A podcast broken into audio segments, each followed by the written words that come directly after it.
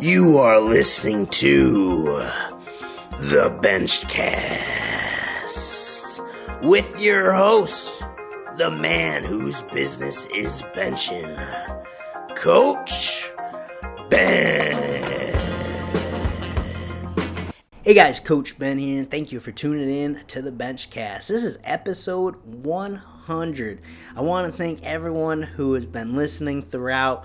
Um, it's been a real pleasure to bring you these episodes of the Benchcast. Thank you so much for listening to the podcast.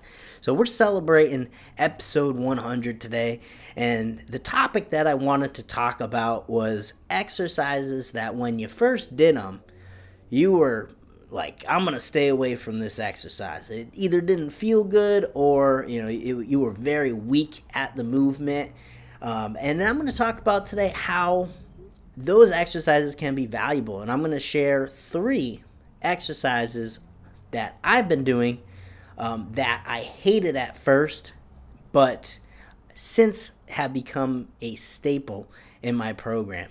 Okay so i'm going to talk about those exact movements with you if it's your first time listening to the podcast, I'm Coach Ben. I'm a professional powerlifting coach and bench presser. I have amassed 820 pound bench press in my career. I have the fortunate pleasure of coaching lifters across the globe through our online coaching program. So I want to thank everyone for being here today, celebrating episode 100. Uh, what a wild ride it's been! I remember the first episode we ever did of the Benchcast, me and Elvis back then.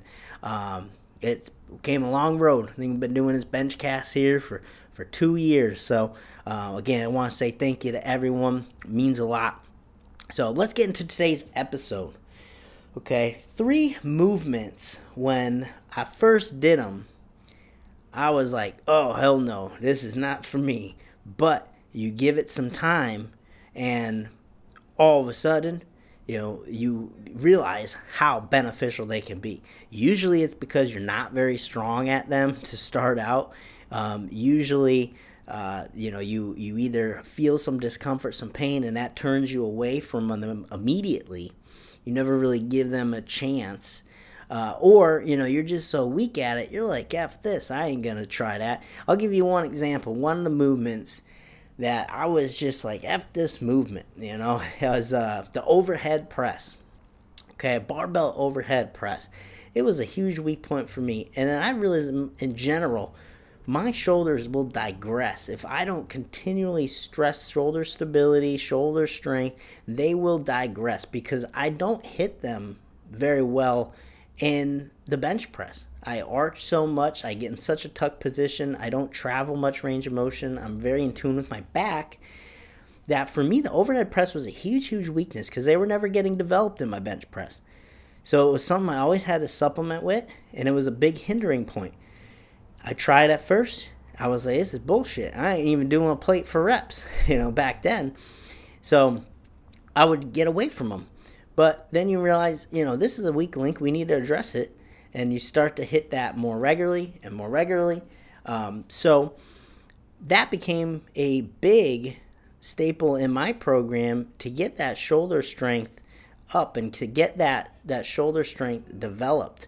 Um, so that has been a, a huge staple uh, in my programming and as well for our athletes too. If I find that's a weak point, you know, I'll have them overhead press and then if they experience any trouble with that movement other than you know just being weak at it at first if they're getting any discomforts i'll look at ways that we can um, you know progress their whether it's they need more mobility or the technique is off we'll look to develop that instead of just saying all right let's stick away from this movement. We'll look to develop the technique um, that goes along with that movement so they can perform it you know, a few of our athletes come to mind where they first started doing overhead pressing, they didn't have much success with it. You know, the weight was light, you know, that's to be expected, but they were having some issues with um, getting in position and shoulders and stuff like that because they didn't have great overhead mobility. So that's something that we would work on over time. We'd give it more time to develop, and then it soon became something where we really brought up some weak points and. Um, you know, that that's what you'll typically experience with a lot of these these types of movements where you, you first time you, you do them, you're like, oh, hell no. You know what I mean? So the other movement here that comes to mind for me uh, is the good morning. All right, the good mornings uh, were something when I first uh, started out doing them. I was like, this is not great for my lower back. Uh, I felt very, very uh, weak there, and oh, I was like, this is this is hurting me. You know, this is doesn't feel comfortable. Um, but it was something I had to give like a solid four, five, even six weeks to really start gaining some traction and some confidence with the um, with the good mornings.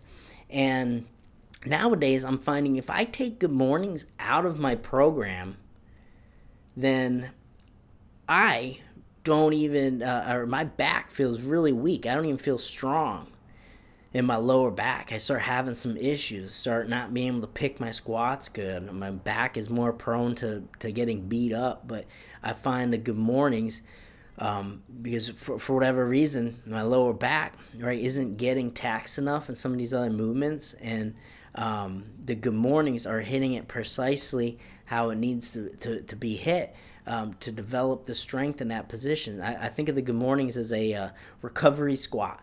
You know, you get into a bad position with a good morning, or I mean, a bad position with the squat. That's a good morning, right? The bar's out in front of us now. We have to recover from that. We need the back strength to kind of extend back into position. So a good morning is, is a great uh, what I call a recovery squat. So if you ever get out of position in your squat, if you're good at good mornings, you know you're gonna be okay most likely. Um, and there's a lot of variations that you can spin on a good morning. You know, there's a lot of uh, feet closer together, or a wider stance, or you switch bar positions, or you switch bars. You know, one of my favorite good morning variations is a SSB bar good morning. And I like to also uh, additionally throw bands onto that movement as well because when you're in your weakest point, you are able to explode out of it, really engage your hammies and your, your glutes without all that excess weight on you. And then, boom, as you're firing through, that tension kicks in right when you really need to force the hips through. So, uh, it's, that was really an awesome movement um, for me adding that into my routine, something that I, I, didn't, I always stayed away from. And our athletes will, will do it and they'll have the same experiences that I did at first. They'll, they'll say, hey, this bothers my back. This isn't, this isn't great. But most of our athletes are all, um, you know, they, they take the time to uh, develop the movement. I say, let's give it a four week cycle. Let's be patient with it. And then since many of them, um, it's become a regular part of their routine, something that um, it, it, really helps uh, build up not only the squat but even deadlifts. And, and in fact, it actually, with the conjugate style system that we're running for a lot of our athletes, um, that takes the place of deadlifting in some weeks. We do heavy good mornings instead of heavy deadlifting after max effort squats. So, because it's such a mechanically similar movement, we get that development in the posterior chain uh, for performing these good mornings correctly. And that actually will help build our deadlift without even having to really deadlift. You know, so uh, that is another movement which has been a huge addition to my program, something that I need to keep in the program on the regular because if I don't, then like I said, lower back issues, feel weak in that area. All right, so um, that is is number two. Number three for me, something that at first I was like, oh shit, you know, this this isn't one for me, but one that you have to bring up, an exercise you have to bring up. You know, it's it's always a gold mine when you stumble on those exercises you hate to do, you're weak at, uh, and force yourself to continue to progress on them. And that would be the uh, barbell row. Okay, barbell row for me. Um, the biggest issue I'd have with that is holding the static position, holding that hip hinge position. Kind of goes back to us saying the lower back being weak, holding that position. Everything's firing, uh, um, trying to get the hips going and the upper back, but the lower back is a weak point there. Um, and with the breathing and the bracing plays a huge role in that too. Um, but holding that static position for a barbell row was traditionally always the hardest part. All right, and it still is. I, I can row if I was able to stabilize more. So it's something that I've um, been doing more on the regular because uh, unlike a like seal row or Pendlay row, you know, you can come back down with the bar, but with a barbell row, you know, you're trying to uh, extend your arms down, but you're holding a hinge pattern the whole time. And again, a movement that I was very weak at at first, never really pushed, but since then became a staple in my program um, and have seen great results. And you have to give it some time because even that position, sometimes that can bother your back a bit, but you have to give yourself a chance to develop at some of these movements. Just like I said with good mornings, you have to give yourself a chance to actually develop, build up the strength to, to be in that position. Um, so those are top three movements for me that at first I was like, oh, hell no, you know, and now become a regular part of my routine. And I'm sure you guys too. I want to challenge everyone listening to this podcast. I want to challenge you guys what movements, if you had to pick out three movements, or if you had to pick out three movements, what it gives you the hardest uh, time in your training? You know, what movements um, did you stay away from originally? Maybe you tried it once, you're like, this isn't for me, gotten back to them. Maybe you've seen really good results sticking with it. Um, you know something that at first was either uncomfortable or very weak and you had to develop it over time and now they're one of your favorite things. So i'd love to hear from you guys. You can reach out to me coach ben at bigbenches.com share your, your anecdotes and your training with me.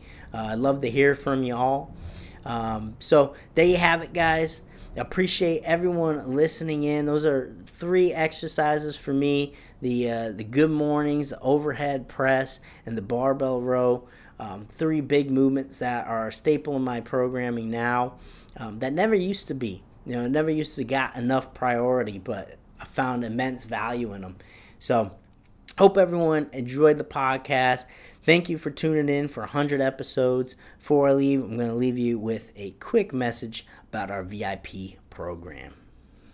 Are you frustrated with your training progress? I get it. I've been there, and I've also helped numerous athletes break their plateaus.